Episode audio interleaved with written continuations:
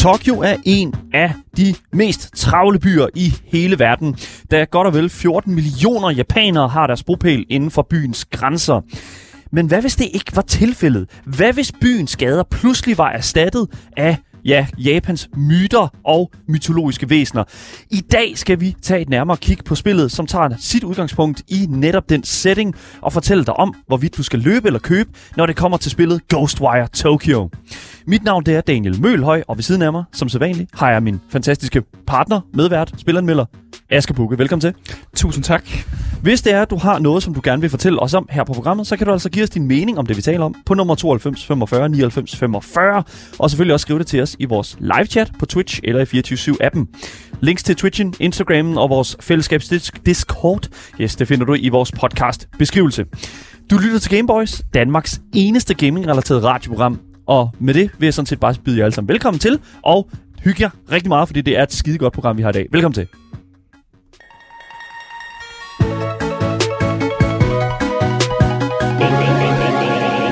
Boys.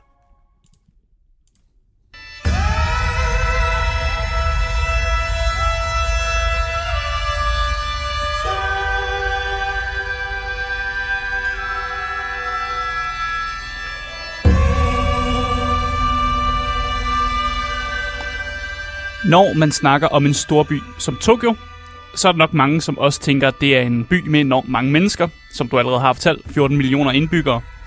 Men hvad nu hvis øh, Tokyo fra en dag til den anden blev fuldstændig tømt for mennesker og ånder og dæmoner for de her traditionelle japanske folkeslag og myter ligesom tog over i bybilledet? Det er et lidt langt ude scenarie. Men det er altså tilfældet i det spil, som jeg skal anmelde i dag, nemlig Ghostwire Tokyo.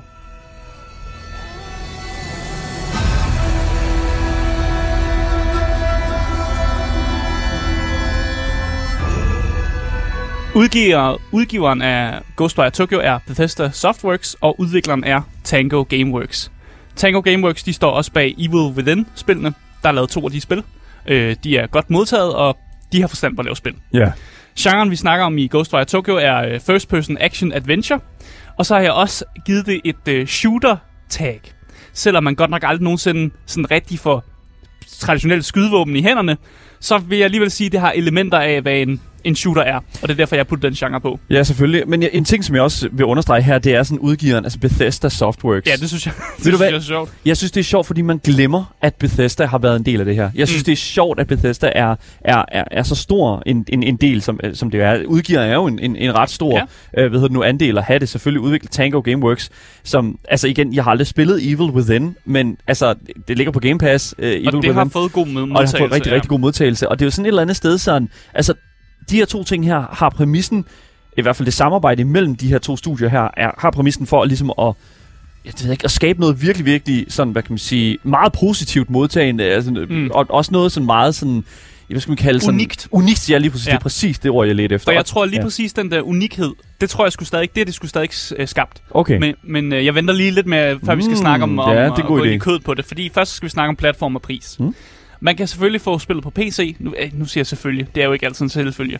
Man kan få det på PC. Jeg anbefaler, hvis man skal have det, så skal du købe det på Epic. Der koster det 459 kroner. Det er fint sure. pris for et uh, øh, AAA-spil øh, af den her kaliber. Men hvis du skal have det på konsol, så er der altså kun øh, en konsol, du kan købe på. Det er PlayStation 5. Yes, men sådan en har du jo. Sådan har jeg. Så jeg sad faktisk og spillede det på en PlayStation 5. Sådan der. Så ved man, hvor meget jeg skal have betalt for ja, det. men det er jo det er en af de her mærkelige titler, som er sådan lidt exclusive til PlayStation 5'eren, men mm. du kan selvfølgelig også købe det til PC. Hvis du skal købe det på PlayStation 5'eren, så koster det til gengæld 519 kroner. Ja. Så det er jo lidt dyre. Og det har jeg jo skulle betale. Det er jo, det er Sådan jo fedt. Er det. Altså Sådan det, er det. Ja, altså det er, jo, det, er jo, det er jo den tendens, vi snakker om det næsten hver eneste gang, at, at der er den her sådan uh, todelthed i uh, de her nye titler her. Mm. Altså, de udkommer på enten på PC eller Playstation. Den, den digitale version, eller konsolversionen, jeg vil næsten våge at påstå, at konsolversionen næsten altid lige alt det dyre. Ja. Yeah. Det er rigtig irriterende. Ja, yeah. Det, det er det, og jeg kan godt lide at spille på min PlayStation 5, og så mm. må man jo hoste op, og sådan, yeah. sådan er det jo bare. Sådan er det. Men jeg synes egentlig bare, at vi skal gå øh, ind i kødet og egentlig gå, øh, tage fat i, hvad går Ghostwire Tokyo egentlig ud på.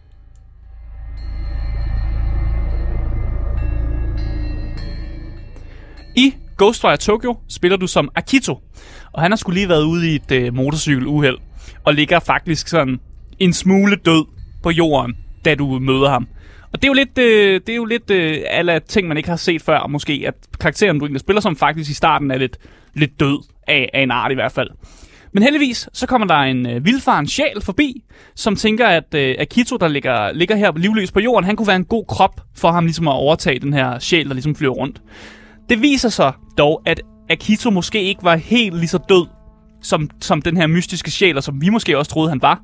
Øh, og den her mystiske sjæl, som kalder sig KK, bliver nu fanget inde i kroppen på Akito, øh, og de skal nu deles om den her krop. Mm. Øh, og det har nogle fordele øh, for Akito, men også for KK, som jo selvfølgelig ikke skal være en sjæl, at flyve rundt i, ude i ingenting. Fordi KK kan lave noget, øh, det jeg vil kalde magisk spirituel jiu-jitsu. så lige ikke bare almindelig jiu-jitsu, men reelt set bare sådan en, en, en, en mere advanced form for jiu-jitsu. Det er magisk energi, man kaster ud, mens man laver nogle fede håndtegn. Alright, det er sådan en jiu-jitsu håndtegn, man kaster, og så kommer der noget magi ud af hænderne. Fuck, hvad er det, de hedder, de der fucking Naruto? Hvad er Jamen, det, det er også det, jeg tænker på. Ja. det er de der fucking signs, der sådan, de flyver rundt, og så laver de bare et eller andet. Ja, det er også sådan, det fungerer i det her spil. Alright. Og det betyder jo så, at fordi KK øh, kan finde ud af det her, så kan Akito også finde ud af det. Og det er jo godt at dele krop med en, som så kan finde ud af, hvordan man kaster mærkelig magi ud af hænderne. Mm. Øh, og det er meget passende, fordi Akito han finder ud af, at Tokyo Squid ikke, det er ikke helt normalt, at han vågner op her på jorden ved siden af sin motorcykel, som han jo har været uheld på. Fordi alle menneskerne, de er, de er forsvundet. Og øh, Tokyo, det er havet af sådan onde sjæle, skråstrej dæmoner, som øh, bliver kaldt yokai. Og yokai betyder åbenbart øh, besøgende. Så de kalder de her onde onde sådan sjæle, der kommer ind i verden, de kalder de besøgende, fordi mm, de, er, de, hører, ja, de hører ikke til, så de, de er bare visitors. Ja.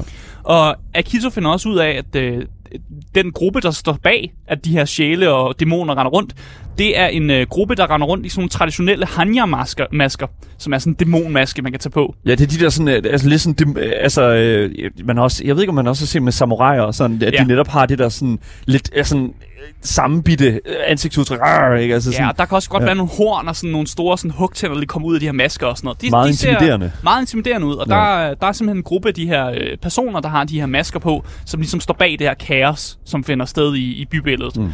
Og for at gøre alting lidt værre, så har de her maskebærende skurke, de har sgu også lige kidnappet af Kitos søster, som ligger i koma på øh, det nærliggende hospital. Så lige pludselig så er der sådan en, øh, en sådan personlig stake i, at Akito skulle gerne vil stoppe de her øh, mærkelige mas- maskebærende skurke, mm. fra ligesom både at redde, dem, redde hans søster fra kidnapperne, men KK har også ligesom hans agenter, som er sådan, vi skal stoppe alt det her at folk er røget ud af deres øh, kroppe, og ligesom er blevet til sjæle, og de er forsvundet. Mm. Så på en eller anden måde, så er Akito og KK, de er de perfekte medsamsvorene, fordi de har begge to et eller andet, de gerne vil i, øh, i den her verden.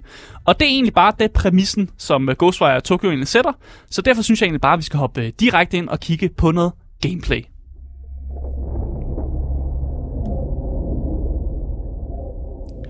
Så Ghostwire Tokyo er et øh, enormt interessant spil, som øh, gør rigtig mange ting rigtige.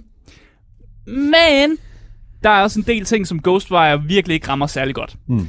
Så jeg vil øh, gå ned i dybden med nogle af de her ting, og hvis folk synes, jeg lyder for kritisk, så er det fordi, jeg går, jeg går mere op i de ting, som ligesom går mig mere på. Men der er også bare virkelig god, der er virkelig god respekt af spillet. Men, ja. men nu tager vi bare lige en af gangen. Lad os tage, lad os tage fra starten af. Så først og fremmest, øh, open world aspektet. Ghostwire er et øh, open world spil, men jeg har ikke, øh, jeg har sjovt nok ikke puttet open world tagget på, da vi snakker genre, fordi jeg føler ikke, at det er en open world, som den måske bliver reklameret som, eller som den måske bliver fremvist i starten. Mm. Fordi sådan som det fungerer, det er, at man unlocker ligesom steder af mappet sådan gradvist. Og det er der ikke noget galt i. Det kan mm. open world spil jo også godt. Men det er bare sådan meget små pletter af gangen.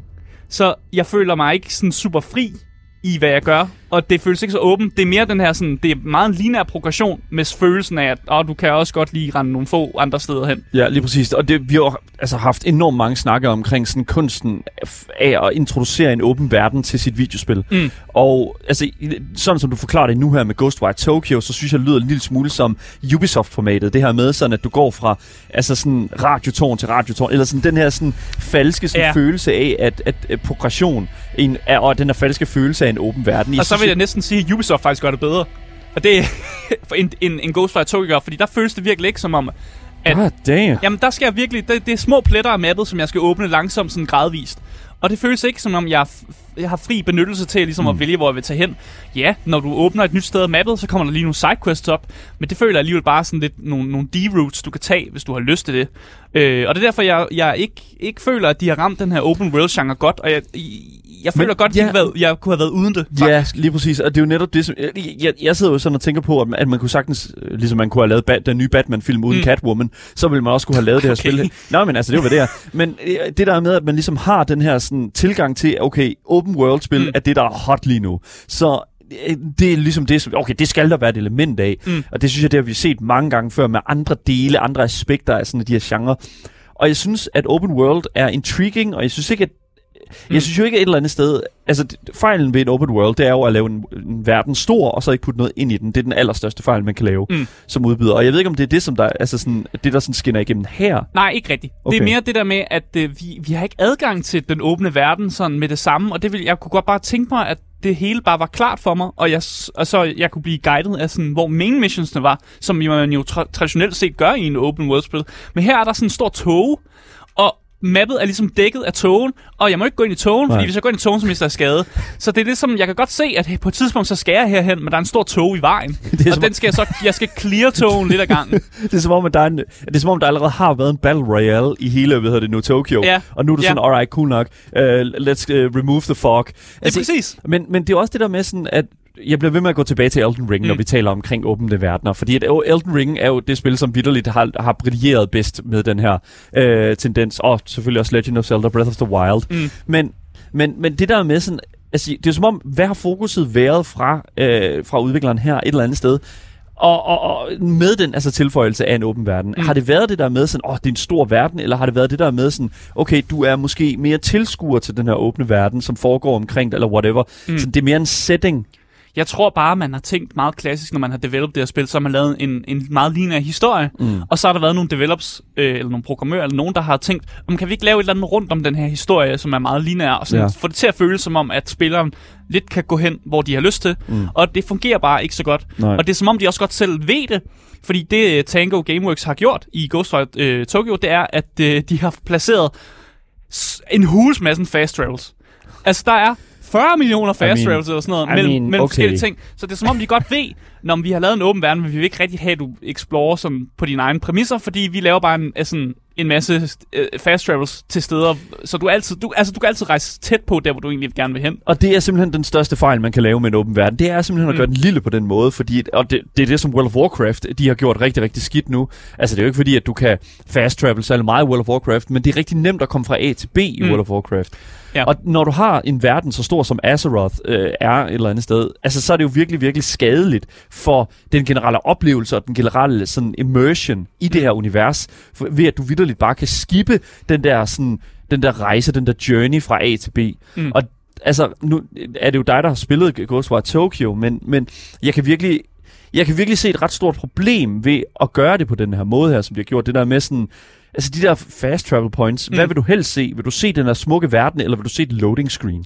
Ja, altså nu er loading screens jo stort set ikke eksisterende. Okay, men så Og- hvis du spiller på PC, det er jo der går. Nå, men jeg tror heller, jeg, de har været ret gode til, når du er loadet, ligesom er loadet ind, og du så skal over til et fast traveling punkt, så er det som om, den ikke, altså, det skal ikke rigtig loade. Du, du kommer bare derhen, så det, det er jo selvfølgelig også en, øh, et ros til dem, at de har gjort fast travel, så det er egentlig bare, altså du kommer derhen, hvor du skal med det samme, uden at skulle kigge på en loading stream. Der bliver stillet et rigtig, rigtig godt spørgsmål i vores Twitch-chat her fra Calif, øh, som skriver her, er der grund til at gå tilbage til det sted, man har unlocked, når man først har unlocket det? Øh, ja, hvis man vil gå efter sådan collectibles. Og nogle gange er der også, der er nogle side missions, hvor de også lige kræver, at du går tilbage til et sted, du har været. Men ellers så, n- nej. Se, så hvis det var tilfældet, at hvis der er sådan, at sådan, hvad kan man sige, der var nogle story points, eller Ja. sådan, hvad kan man sige, nogle, nogle gen... Øh, altså, Ja, det er der lidt af, men det er...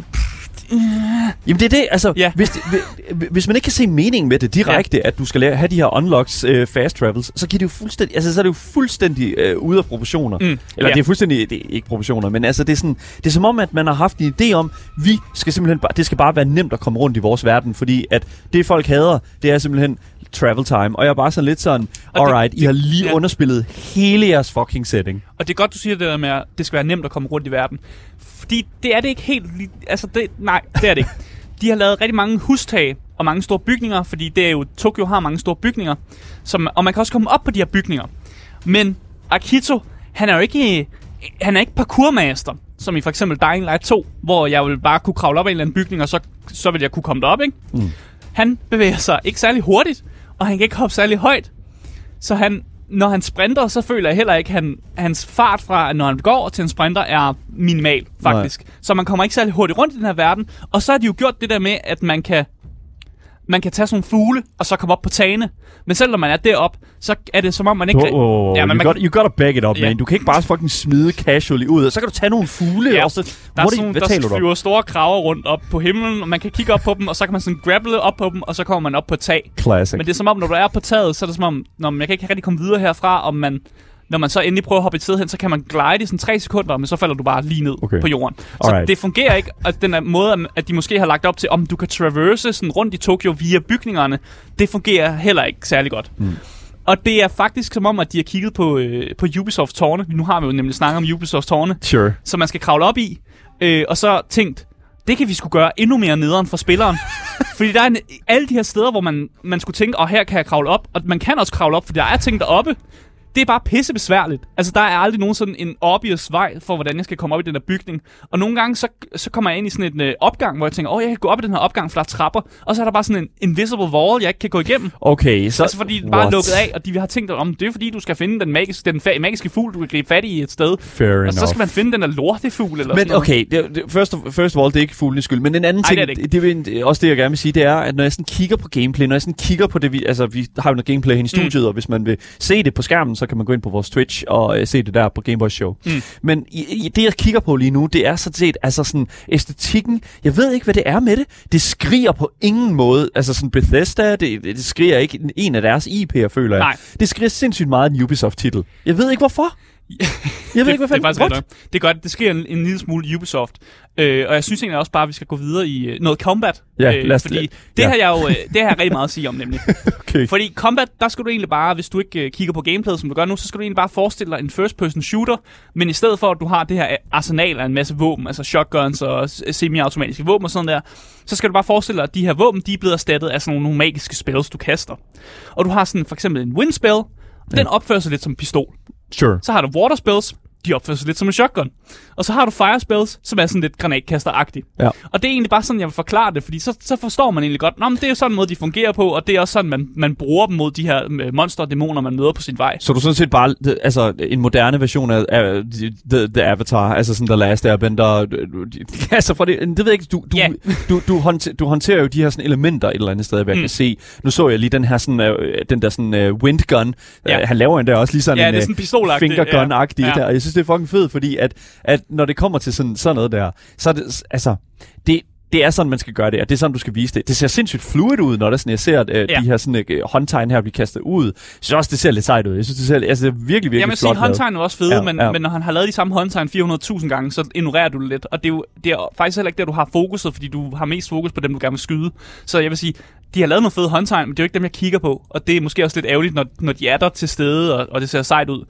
Men det meste af, af spillet her, der kæmper du imod de her mærkelige dæmoner. Ja, jeg må, jeg, der bliver lige lavet sådan et, et, et her for eksempel siden, et takedown på en af de her sådan, de, øh, dæmoner. Ja. Øh, og, og, og det, altså... Der var noget, der, en, der blev purged, som Hold nu kæft, mand. Altså, ja. ja. Jesus. Jamen, jeg, jeg, har også nogle ting at sige om det takedown. Kom men, med det. Men uh, lad os lige tage noget, ja, noget, tage... noget dæmoner først. Gør det. det er jo oplagt, at, uh, at combat kunne blive virkelig nice og varieret, når ja. man har de her spells, og man har de her mærkelige væsener, der kan alt muligt mærkeligt.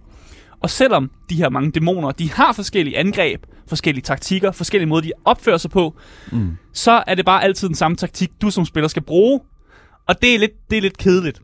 Så den taktik, som jeg brugte, som altid virkede, uanset om det var en, en, øh, en, ny, altså en ny mob, jeg mødte, mm. eller om det var en boss, jeg mødte, det var start shooting, og så bare ellers sætte Akito i bakgear. Så sådan skyd på tingene, og så ellers bare bakke. Fordi det er som om, de der væsen, de vil gerne hen til dig, men du kan altid godt bakke i sit, et tempo, hvor de aldrig nogensinde rigtig fanger dig. Og så på et eller andet tidspunkt, så har du gennemhullet dem, og så har du egentlig vundet kampen. Sure. Og det var det samme fra, fra den første enemy, jeg mødte, til sådan de sidste par bosser, jeg kæmpede mod. Mm. Det var også bare sådan et, Nå, men jeg skyder bare bakker.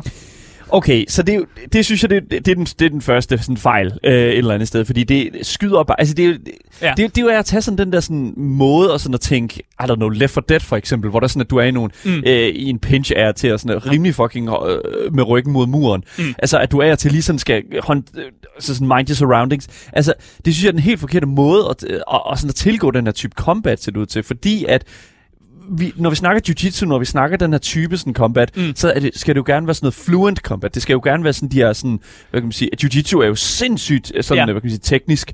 Og, og, og ser også vanvittigt flot ud, når det bliver udført korrekt og den Mm. mm. slags. Og der har jeg det sådan lidt sådan, at du bare render sådan bagud på sådan en eller anden hospitalsgang Ja, med mens du fucking, skyder. mens du skyder med dine fingerguns. At jeg har det sådan lidt sådan, mm. man, you did wrong. Ja, præcis, fordi What? jeg er også en person, som godt kan lide mere en sådan aggressiv tilgang til tingene. Sure. Så når jeg får stukket nogle arsenaler af våben i hænderne, så kan jeg godt lide at, at gå mod mine, mine fjender og begynde at skyde dem og blæse dem. Jeg kan godt Ja. lide sådan en god shotgun og sådan noget. Men spillet tillader ikke rigtigt, at man, at man, man gør det her. Det er mere sådan, hvis jeg har, jeg har et mileangreb, men mileangrebet er, det er pis. Det er pis, og du kan ikke rigtig opgradere det, så det bliver bedre, så man, man har, får aldrig nogensinde noget ud af at faktisk bare slå på de her creatures. Mm. Der er lidt stealth, man kan godt øh, klare sig med at snige op på nogle ting, og så lave sådan et øh, takedown på de her monstre, som hedder sådan quick purge, som det hedder, hvor Ja. man får nogle vilde animationer faktisk. Det så fuldstændig vanvittigt ud. Altså, det sådan, de nærmest blev slettet fra eksistens igennem sådan noget, I don't know, tv-støj. Ja, præcis. Det ser, det ser ret godt ud. Det, jeg kan fortælle, at den animation, du så der, det er den eneste, de har lavet. Så man kommer til at se den samme animation igennem hele spillet, og det bliver man også træt af. Men hold kæft, det ser flot ud, når man ser det første gang, ikke? Jo, men, Jo. men min, hvis vi lige hurtigt skal snakke takedowns, altså sådan, øh, kongen af takedowns, i min optik i hvert fald, det er 100% Doom. Mm. Doom Eternal. Ja, ja. Og, og den måde, som de ligesom, altså hver eneste gang, du laver takedown, jo, det er en enemy- enemy-specific takedown, Mm. øh, så når der sådan, er- og selvfølgelig også altså sådan defineret af, hvor henne Ja, præcis, du, hvor på du rammer, monsteret, ja. hvor, hvor hen på monsteret du laver takedownet, så hvis du rammer under neden, så er der et eller andet med, at, I don't know, Doom Slayer stikker hånden op igennem skridtet på den, eller whatever. Ja, ja. Ikke? Men det er jo netop det, som jeg synes, at, at et spil, som, I don't know, har de her takedowns her, fordi at det er noget, man kommer til at gøre rigtig ofte. Mhm. Mm-hmm. Man kommer til at ta- lave de her takedowns ofte, specielt hvis man spiller sådan en, en stealth-tilgang. Ja. Og hvis det er sådan, at, at du kun har én fucking animation til det, så er det bare sådan, alright, business as usual. Ja, man Det ser skal på være det en- samme. Det er det, og hver eneste gang, at man gør det, så skal det være en ny op, eller ikke en ny op, men altså der skal være i det mindste to, altså så du har noget fucking altså, skift imellem det, fordi ellers så bliver det bare repetitivt og bliver stagnerende. Præcis, og jeg synes også, de har gjort et eller andet forkert ved at kun at lave det eneste defensiv, man egentlig har i deres spil. Det er, at man kan aktivere sådan en skjold. Og skjoldet, det bruger du uanset om folk slår på dig, uanset om de skyder ting efter dig, så er det skjoldet, du ligesom aktiverer sig op. Og du kan godt lave det her perfect block, som vi har set i mange andre spil. Men som parry, Ja, man kan lave sådan en perfect, hvor man lige tager skjoldet op sådan lige i sidste sekund, og så får man sådan en perfect, som stacker dine fjender. og sådan damn, så er det jo Elden Ring, det her, vi Altså, snakker det kan om. man godt, go. men jeg har, ikke, jeg har ikke mere end det. Og jeg tror bare godt, jeg kunne også tænke sådan, havde det været super svært at lave sådan en lille dodge, ja. Eller sådan, at man lige kan hoppe lidt til siden, eller at man kan, kan lave nogle andre sådan defensive ting, andet end det her med, at du kan skyde. Og nogle gange kan du også godt skyde de ting, som monsterne kaster efter dig, men det er bare, det er bare sådan lidt kedeligt mellem, du skifter mellem skyd, skyd, bakker, bakker, når monster kommer tæt på dig, Ja. lige op med skjoldet, Ja. skyd, skyd, bak, bak, op med skjoldet. Det er, sådan, det er bare det samme, og det er uanset hvilket monster vi snakker om. Og og det synes jeg bare sådan er, er stagnerende, og det bliver, det, det bliver kedeligt. Jeg er ked af at sige det, men det bliver, det bliver kedeligt. Men det, og det er jo det næsten det værste, fordi altså, vi, vi er, altså den her setting her, jeg synes, det minder mig sindssygt meget om Sifu også. Mm. Altså det her spil, vi spillede for ikke så lang tid siden også. Øh, hvor, hvor man jo, altså sådan, det her nærmest, nærmest sådan Souls-like øh, sådan karate-spil. Ja. Øh, og, og, og, og der synes jeg jo sådan lidt, at, at vi, når vi kigger på den måde, som, som combat fungerer på i det spil, så synes jeg, at Ja, det flyder lidt langt. det flyder langt bedre. Men igen, jeg har en idé om, at det her spil her ville have været sindssygt meget bedre, ikke i first person. Ja, jamen det tror jeg også. Jeg, Altså- altså, jeg, jeg, man kan også putte tøj på sin karakter, men man, når aldrig, man får næsten aldrig set andet end i cutscenes, så får man lige lov at se, hvad tøj de har på. Men det, jeg føler, Ja. det er en missed opportunity, når man finder noget fedt, og, sådan, og man må måske også gerne ja, se det fra en anden vinkel af. Det er en stor fejl, at det her spil her er, er i first person, når, når jeg sådan ser på gameplayet. Det er For, fordi, Dan, de prøver at være lidt spooky. Jamen, det, er ikke- Det, jeg, der, er, der er lidt spooky over det. hvis du... Men, Okay. det, men det er ikke super spooky, når, når man decideret starter spillet op, og man har allerede våben.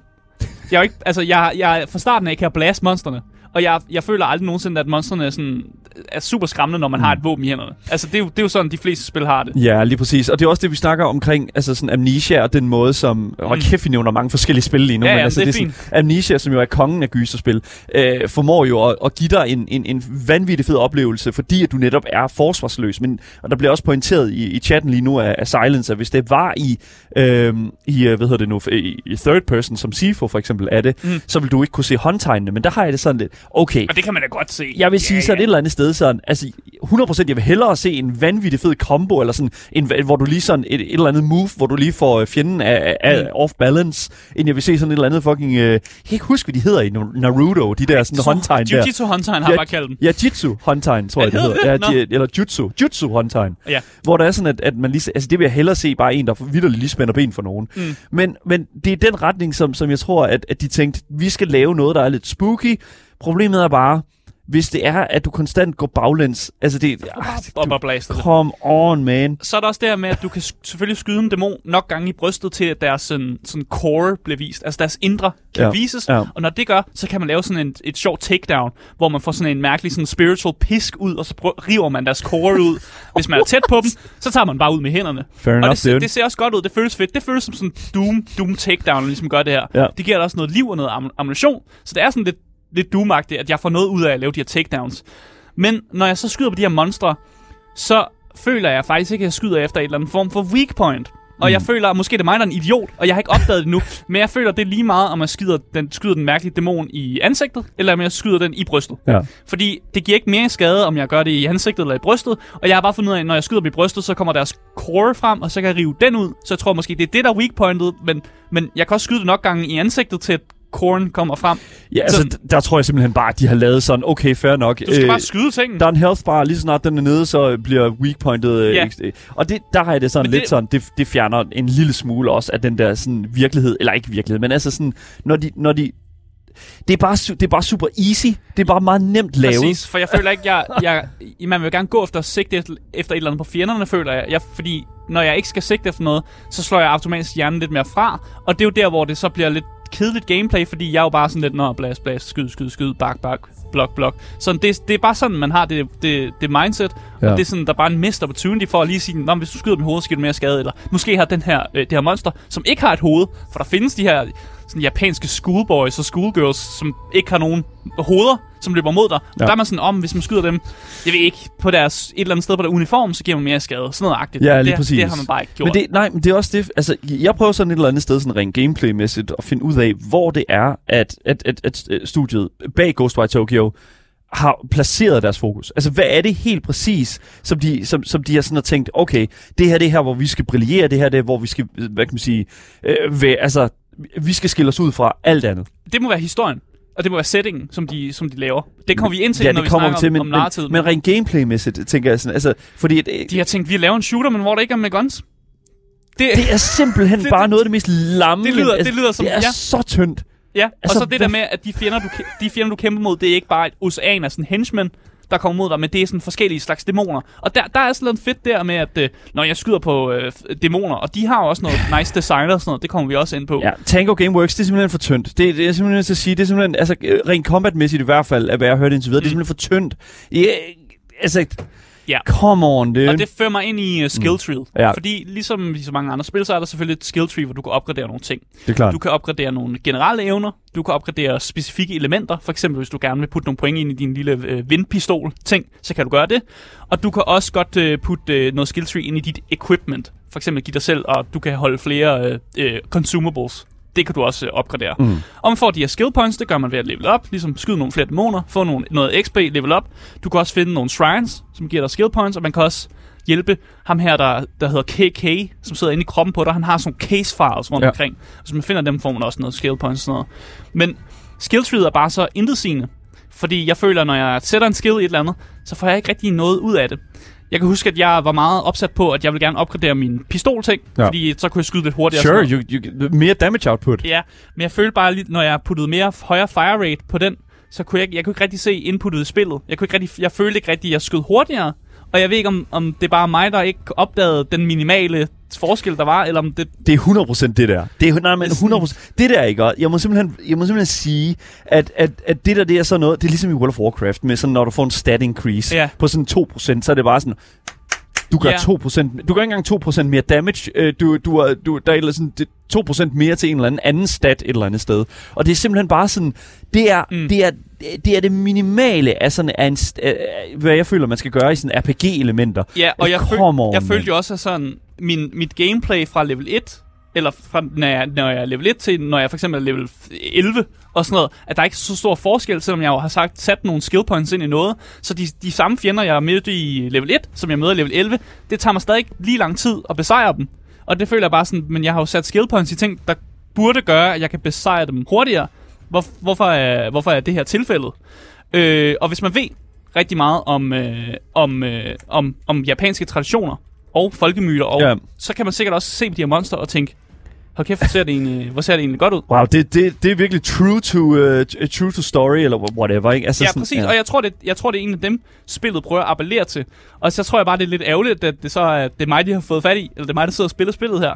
Fordi jeg har ikke, øh, jeg har faktisk ikke så godt styr på de her, øh, de her japanske folklore, eller Nej. sådan noget.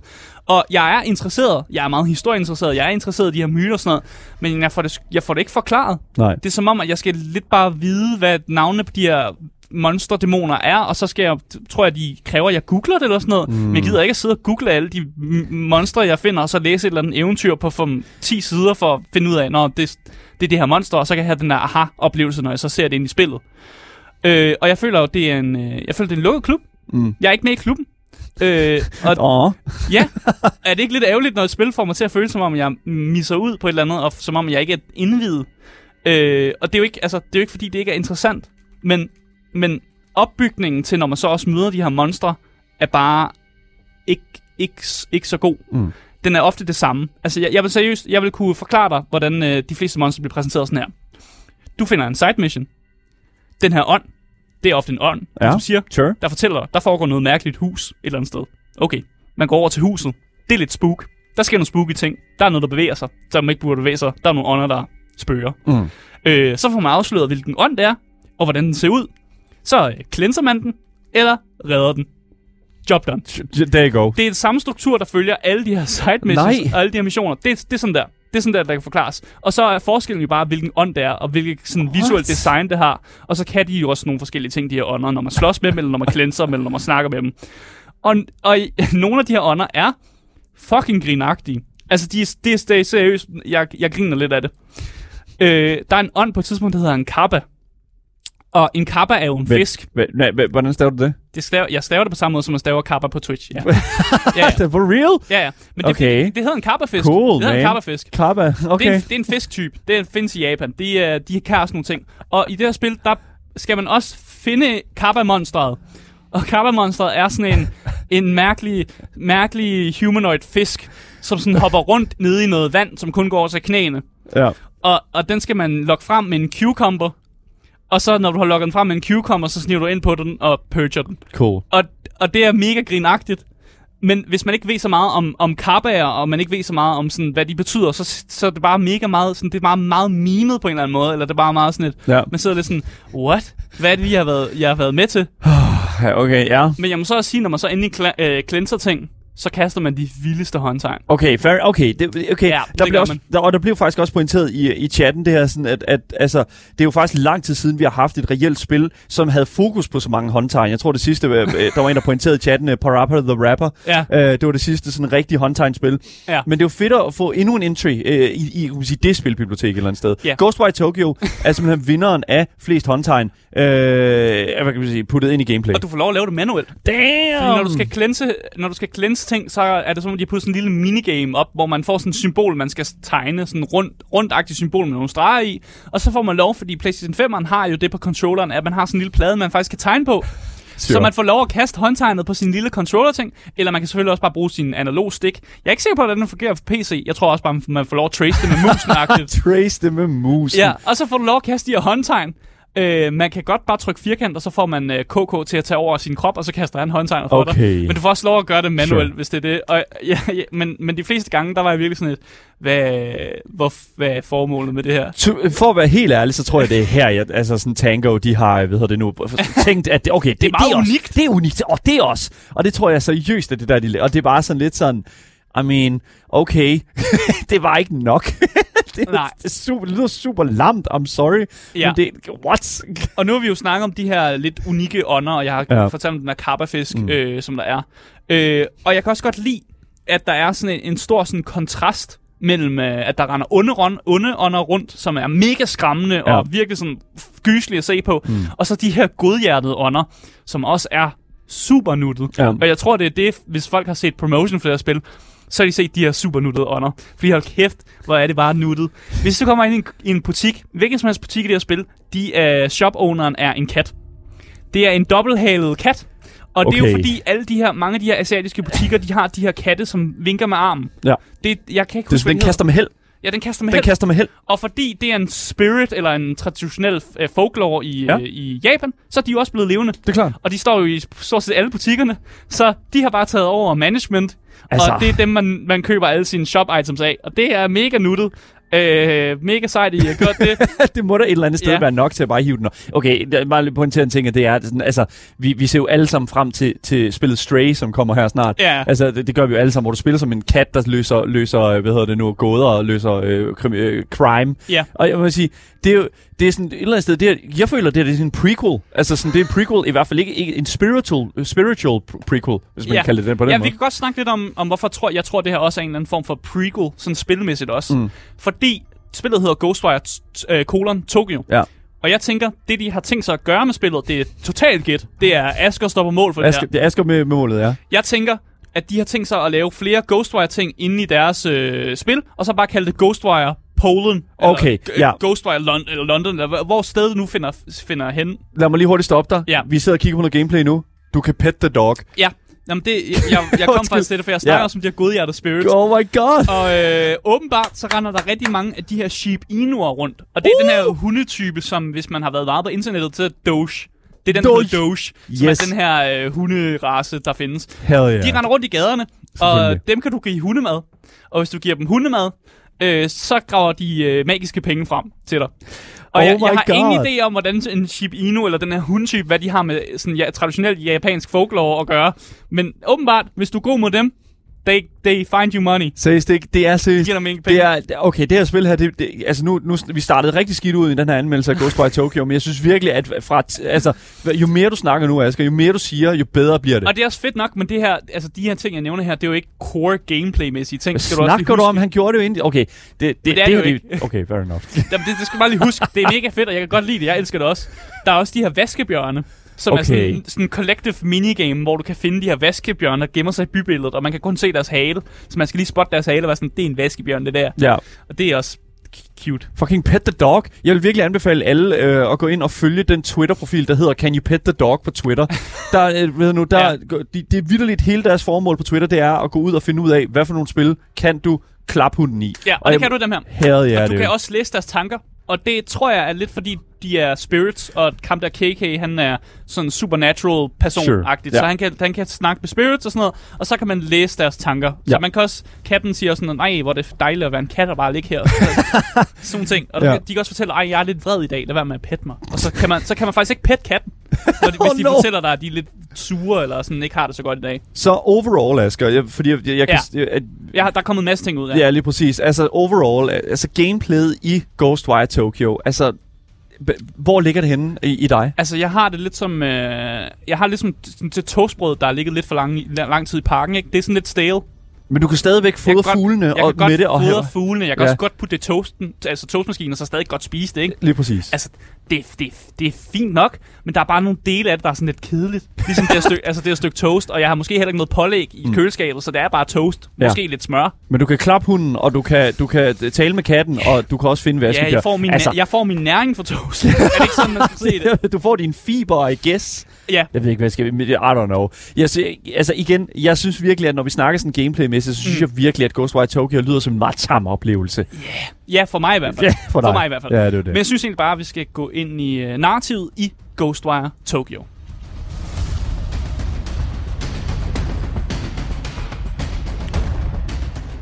Så når jeg skal snakke om øh, historien i Ghostwire Tokyo, så prøver jeg selvfølgelig at gøre det uden at spoil for meget. Ja. Der kan være, at der lige dropper en enkelt spoiler eller to. Det er jeg ked af. Sure.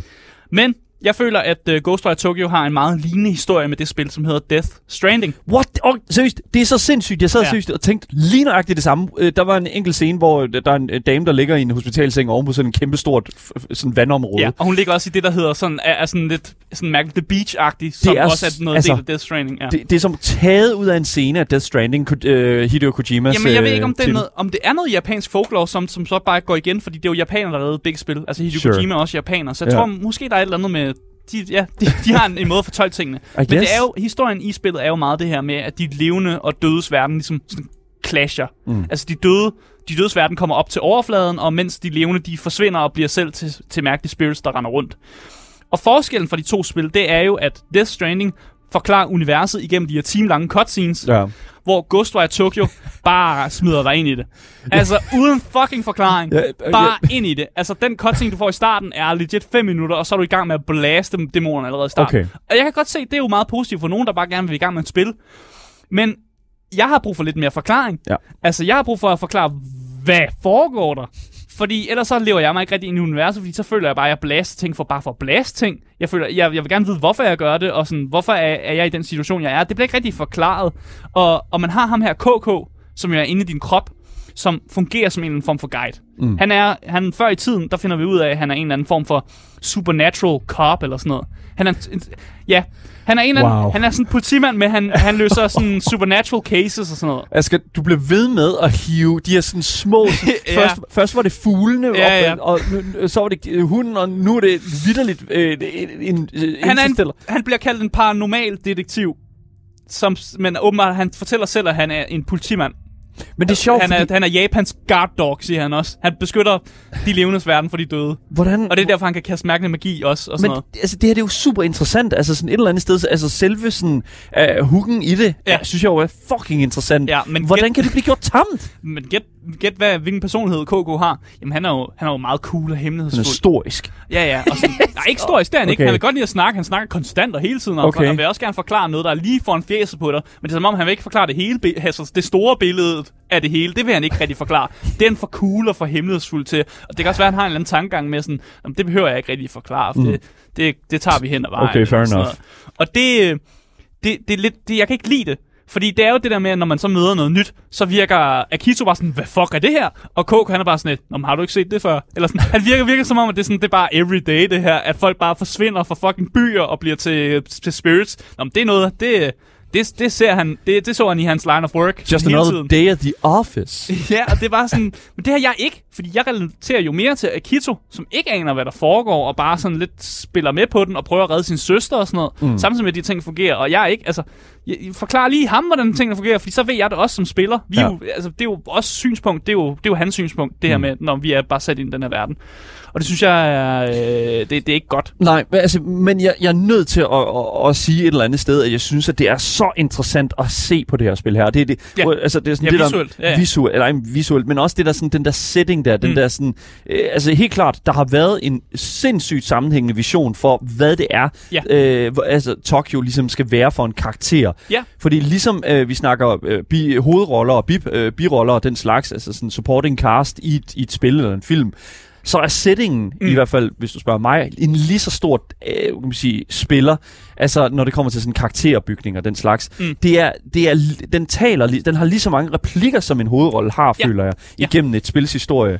Fordi at du netop altså sådan konstant får fortalt, oh, her er der noget fucking sk- skidt, der er sket, og her, åh, oh, den her bygning her, den er faldet sammen. Og det er det, som jeg synes et eller andet sted, Setting er pissegod. Altså, jeg har ikke noget dårligt at sige om Nej, setting og præcis. historien. Som sådan. Ja. Det grundlæggende historie er pissegodt udført. Det er pissegod worldbuilding, og det, det er pissegodt. Og jeg er faktisk også imponeret over, øh, hvor hurtigt og, og godt man egentlig får forklaret sådan Akitos forhold til søsteren, Ja. som ligger i koma. Jeg, den første cutscene, jeg får, den er på øh, to minutter eller sådan noget. Det er ikke så lang tid. Men da jeg har set den, så forstår jeg, jeg forstår automatisk deres forhold super hurtigt. Jeg, kan godt, jeg vil gerne spoil det. Må jeg spoil det? det, Det er, den spoiler det er den første cutscene, som jeg får med de to. øh, øh, oh, øh, øh, øh, skip 30 sekunder. Ja, den første cutscene, man får med de to. Ja. Vi finder ud af, at Akito Han, øh, søsteren, hun er sgu lidt deprimeret. Hun okay. har det ikke super godt. Mm. Akito kommer på et tidspunkt øh, hjem til hende, og så øh, det ser han, at hun sover, og beslutter sig for at lukke vinduet og lige låse vinduet. Og da så han så kommer tilbage igen, så er der gået ild i huset, og søsteren har så ikke kunne komme ud, fordi han har låst vinduet. Mm. Så Akito, selvom han ikke siger det, så ved vi, at han har skyldfølelse over, at han er kommet til at låse søsteren inde i et brændende hus. Ja. Og hun ligger i koma, og derfor har han jo ligesom en stake i at gerne vil befri hende, fordi han føler sig virkelig skyldig over, at hun ligger i koma. Sure thing. Og det får jeg forklaret på første cutscene Ja. i løbet af 5 sekunder. Meget effektivt. Jeg synes, det er effektivt, og jeg synes også, det er fucking godt lavet, fordi Hideo Kojima, han skal bruge en time på at forklare mig sådan nogle ting i cutscenes. Men det er okay. Jeg vil sige, det er jo ikke fordi, at Kojima Nej, ikke nej. kan klare det på mindre end en time. Det, Men ja, det- det er også godt. Jeg, jeg er vild med Hideo Kojima, Det- det men jeg bare synes bare, jeg er bare Kojima- imponeret. Ja, Jeg er bare imponeret, fordi jeg føler, det er samme univers, og jeg føler bare, at de ting bliver bare forklaret meget hurtigere. Ja, lige præcis. Men spørgsmålet er jo så et eller andet sted, og det er jo også noget, som vi talte om her tidligere, det der med sådan uh, uh, Ghostwire Tokyo. Mm. Altså sådan, vi, Ghostwire Poland, eller sådan... Ja, eller ikke? man tager noget slovakisk folklore, eller sådan noget. Altså, man tager østeuropæisk folklore, fordi der er rigtig meget af det. Det er det, vi ser i Witcher-universet, for eksempel. Og jeg føler, at man kan sagtens lave noget, hvor man også tager de her folkemyter fra andre mm. steder i verden, Ja. og ligesom bare gøre dem til live, og gøre noget lignende. Og så er det måske, i stedet for at man kaster øh, elementsmagi, så kaster man måske noget andet slags magi, for ligesom at, at battle de her monstre. Og det virker også som om, at når ham her KK, han snakker om de her paranormale detektiver, så virker det som om, de eksisterer andre steder i verden. Fordi man møder ham her Ed, Ja. og Ed, han er ikke fra Japan. Han er fra et eller andet sted fra. Og når man finder nogle, øh, nogle sjæle, som man sådan skal redde, så sender man dem til Ed, Ed via Okay. sin telefon. Okay, Eller via telefonbokse. men, men altså, Og der er Ed, jo han sådan... er britisk. Ja, okay, fordi så er det jo sådan uh, Ghost, Ghostwire London. Ja, det det er kunne det, sagtens være sket, eller sådan, uh, I don't know, Ghostwire, Go, Ghostwire Florida. Uh, det er Ja, bare, hele, jamen, det er det kunne bare hele, hele staten. Men uh, det er sådan, en, hele banen, det foregår, en af banerne i Ghostwire Florida foregår bare ved Spring Break. Uh, eller Ja. Ghostwire Horsens, hvis vi skulle til Danmark. Ja, det kunne man godt. Det kunne man sagtens. øh, Jeg ved ikke, hvor meget folklore der er i Horsens, Det men ved jeg ikke. fortæller mig, der er meget. Ja, det, der er rigtig meget folklore. Det kom tit manden, øh, øh, og hans øh, bedste, hvad hedder det nu, bedste ven, øh, Porno Ole. Okay. Det, det er rigtige mennesker, der findes øh, fra Horsens, det her. Lad mig bare lige sige, det, det, jeg er selv fra Horsens, så det, de findes, de her mennesker. Ja. Men, men altså, det er jo det, der, jeg synes, det er fedt, at man kunne tage sådan den der Ghostwire, Mm. øh, sådan branding, og så plot på altså, andre, sådan, hvad kan man sige, folke, folklore, Ja. den slags, ikke? Ja. En ting, jeg også bare synes er synd, det er bare, at når I har så godt et univers, så vis mig lidt mere af det. Ja. Altså vis mig lidt mere af det, for jeg skal blaste alle tingene i stykker. Mm. Og spillet kunne godt også gøre lidt mere ud af det her horror- og gys-element, fordi det føler jeg, at det er... Det, er- det er jo- gået tabt. det Det jo kunne have det- lavet nogle ja, cutscenes, som var mega gyslige, eller give mig nogle del af gameplayet, hvor jeg bliver lidt bange. Men de har, jeg, tror, de har været jeg tror, de har været bange for at, at, at simpelthen at øh, ekskludere nogle mennesker. Fordi at en, en, Mm. øh, og det var det samme, som vi så med det nye Amnesia-spil. Altså der, øh, efter et godt stykke tid, så så vi også, at, øh, øh, at Amnesia Rebirth fik den her sådan adventure mode, eller Mm. sådan øh, øh, little, little, little, little, little, little bitch mode, hvor der sådan, at Ja, der ikke var nogen okay. monstre. Undskyld, men lille, sådan, der ikke var nogen monstre og sådan noget. Ja. Og det er selvfølgelig fedt nok, det, det skal også være plads til. Mm. Men jeg tror simpelthen, at, at de fandt ud af, fordi det, jeg synes, at, at det virker som om, at, at Ghostwire Tokyo havde på et eller andet tidspunkt et væsentligt mere øh, sådan gyser øh, Ja, perspektiv til også. gyser element til sig. Og de har også et element af historien, hvor du rent faktisk mister din, øh, ham, der kan kaste spells, spells KK, han ud af din krop, og Ja, så skal du klare okay. dig selv. Men det er ikke skræmmende. Jeg har en, en bue og en pil, jeg stadig kan bruge. there you go. Så Og det, det- og det er jo det, som jeg synes sådan et eller andet sted, at sådan, de, de skulle have lavet være med at gå den der mellemvej der, fordi det er aldrig, det er aldrig en succes, og hvis det er, så skal de brillere på noget andet. Mm. Og når gameplay er så tamt, som det er i Ghostwire Tokyo, Mm. Så mister du simpelthen bare den flavor, og så bliver det lidt den der sådan tørre toast. Ja, det gør den. Og jeg Ja. synes med, øh, med det, så skal vi gå over og snakke lidt om visuel og lyden i Ghostwire Tokyo.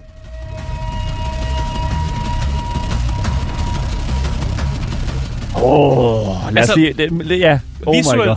og lydmæssigt, så har jeg faktisk intet dårligt at sige om Ghostwire Tokyo. Det er det fandme styr holy på. shit. Dæmondesignet, mega creepy og Ja. unikt. Ja. De tomme gader, som stadig har sådan tøj, efter at der har været alle de her mennesker, som jo er forsvundet. Ja. Der ligger tøj over det hele. Stedet er fyldt med, med ånder, og nogle gange så er der sådan nogle steder, som sådan glitcher lidt. Og det er fordi, de spørger stadig nogle af de her ånder. Og jeg kan godt lide det, at det ligner en lidt en glitch, men det er med vilje, at, at sådan facader åbner sig, og der er nogle ting, der lige pludselig sådan svinger åben og sådan gør alle mulige mærkelige ting. Jeg er nødt til at også lige pointere en ting, og det er simpelthen, det er simpelthen den bedste måde at, at, at dække over, at dit spil ikke er optimeret godt nok. Det er, sådan- det, Men det, vir- det virker, for jeg, det er, jeg tror ikke, det er en glitch. Nej, nej, men hvis du begynder at falde igennem... Øh, altså, hvis, Ja, ja, hvis øh, bygninger begynder at forsvinde og sådan noget, så er det lidt sådan, oh man, it's, it's, wow, that's a cool feature. Og det er bare Det er sådan, det i det her spil. Ja, ja, men de der programmører der, de sidder bare sådan, yeah, that's, that, yeah, it's a feature. Ja, ja, det, det er rigtigt. Jeg- Ja, ja, jeg synes også, der er nogle kreative animationer. Ja. Det her, når man river ting ud af de her monster, det er godt nok den samme, man ser igen og igen, men den, den første er bare god. Det er bare en god animation. virkelig, virkelig flot. Og så det her med, at Tokyo stadig lyser op, og sådan, det, der er stadig, det er som om, livet er der stadig, men det er bare væk på en eller anden måde. Det er sådan en kontrast, som jeg godt kan lide. Ja. Jeg elsker også, at de leger med lydbilledet rigtig meget. Når Coco han snakker til dig, så er det igennem controlleren. Så det lyder som om, det kommer inden fra dig af. Okay. Så din control- når du sidder på PS5'erne i hvert fald, så snakker han fra controlleren af.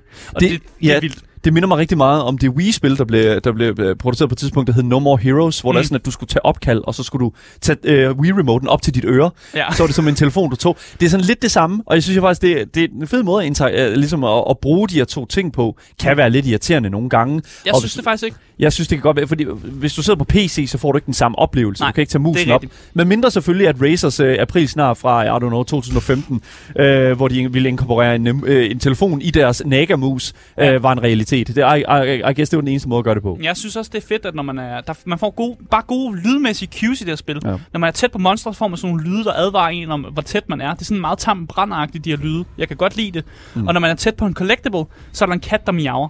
Og det lagde jeg ikke mærke til, før sådan et godt Miau. Stykke ind i det, at Nå ja, miavlyden, det betyder, at jeg er tæt på en collectible. Fedt. Så er der også de her ånder, man skal redde. De har det mere small talk. Det sidste, de ligesom snakkede om, før de døde. Og det er ofte sådan noget med, åh, der kommer måske regn i aften, eller åh, jeg burde øh, hjem og hente børn, og sådan noget der. Ja. Jeg kan egentlig godt lide, at, der, at man kan høre den small talk, og så hører man, åh, jeg er tæt på nogle ånder, jeg kan befri. Og det er meget fedt, at de har de her visuelle cues. Og så er lyden fra monsterne, de er jo også bare klassisk dæmonagtige lyde, Mm. som bare, det lyder bare godt, når man purger dem, og når man slagter dem, og når de kommer tæt på dig og prøver at sige, Ja. så det lyder bare godt. En ting, som jeg også gerne vil pointere, det er noget, som jeg har øh, lagt mærke til, mens jeg sidder og kigger på det her gameplay her. Ja. Øhm, og det, det er UI'et. Øh, altså det her simpelthen, det vi ser på skærmen, mm. øh, når vi spiller spillet, altså sådan health og en minimap og den slags. Jeg, jeg må ærligt indrømme, at jeg synes, at det ville... Altså, jeg ved ikke, hvordan, hvad, hvad du synes, men mm. Altså, kunne man have spillet det her spil uden det her UI? Øh, ja, nej. Jeg tror, jeg havde brug for at finde ud af, hvor mange, nu siger jeg skud, jeg mm. har. Fordi de forskellige kræfter, man har, de har sådan noget ammunition af en, af en art, man bruger. Det, jeg tror, jeg har brug for det. Men kunne du ikke have vist det på, I don't know, en eller anden måde, sådan hans tommelfinger sådan, øh, har, ved nu, øh, har Jo, sådan en, jo, det en indikator eller whatever. Øh, jeg ved, at... Øh, Det er et Ubisoft uh, UI. Det er et Ubisoft. på, på- det, ja. det her det vildt et Ubisoft-spil, men det er lavet af, af ikke Ubisoft. Det er så mærkeligt. Ja. Det er så bizart. Ja. Jeg, jeg må virkelig sige, at, at altså, health og den, jeg synes, at det er alt for stort. Jeg synes, det fylder for meget, og den der sådan, lille sådan, status, make your way to, uh, I don't know, Shibuyama Shrine, altså sådan, det, ja. Det, det, lad være med at give os de der map markers. Og hvis du også tager for Stop. mange, øh, hvis du tager for mange øh, missions, så fylder den hele venstre skærm op Nej! med dem alle sammen. Jeg kan Okay, se, jeg kan det er se dem alle, dødssynd. jeg kan se dem alle sammen. det er seriøst Alle UI dødssynd. Ja, og alle de quests, jeg kan se, er sådan aktive på samme tid. Så der er en masse cirkel rundt omkring. Oh my god. Okay. Ja. Øh, generelt, altså, generelt så vil jeg sige, at det lyder virkelig ikke øh, som et, altså sådan rent UI-mæssigt, så det mm. ser ikke, og hverken lyder som et gennemført øh, stykke arbejde, hvis du spørger mig i hvert fald. Nej. Men det er dig, der har spillet det, Asger. Ja, og derfor synes jeg, vi skal komme med en uh, konklusion på Ghostwire Tokyo. Skal man løbe eller købe, Asger? Jeg synes, at man skal løbe lidt. Ja. En lille smule. L- løb lidt. Ja, Ghostwire Tokyo tager cirka mellem 10 og 18 timer at gennemføre. Det er ret kort øh, for et spil, som lidt prøver at være et open world, sådan et AAA-spil. Øh, men spillet er skræddersyet til folk, der er vildt med japanske folkemyter, savn og legender. Men som person, der ikke er super inde i det, så lægger jeg mere mærke til gameplayet, og det er jo her, jeg så ikke bliver forblændet af de forbløffende monster-design, og det vildt altså godt, altså godt designet verden. Øh, og jeg har bare perioder af Ghostwire Tokyo, hvor jeg keder mig lidt Fair øh, enough. fordi de samme taktikker virker på alle monsterne. Så jeg synes, jeg vil anbefale, at man venter, til der kommer et godt tilbud. Eller, som øh, Evil Within er jo på Game Pass, Ja. så Måske. måske har vi måske ja. en chance for, at vi ser det på Game Pass, som jo er Microsoft sådan Netflix Bare lige væk spil. for at pointere det. ting, Jeg ja. synes ikke, det er et decideret dårligt spil. Nej. Det er bare ikke et need-to-play-spil. Og det er heller ikke et, jeg synes ikke, det lyder som om, det er pengene værd. 450 kroner? Nej, nej, det skal være billigere. God Det damn. skal være lidt billigere, synes jeg. Ja. Hvis du er vild med Japan, Japan, så kan det godt være, at det, du kan snige op på den pris. Men jeg synes ikke, øh, jeg synes ikke det, det er pengene værd, nej. Ja, det var dagens anmeldelse. Det var, hvad vi havde på programmet. Hvis du misser noget, så kan du altså finde dagens program som podcast, hvis du søger på det gyldne navn. Gameboys. Så misser du aldrig en nyhed, en anmeldelse eller et interview nogensinde igen. Mit navn det er Daniel Mølhøj, og med mig i studiet har jeg haft dagens spilanmelder, Aske Bukke. Yes. Det har været en kæmpe stor fornøjelse at sende for jer. Husk, I kan finde links til alt øh, kontaktinformation i vores podcastbeskrivelse. Vi er tilbage igen øh, næste uge med meget mere gaming, meget mere Gameboys, og vi ses. Top Tier Gamers, det er jer. Hej hej. Hey!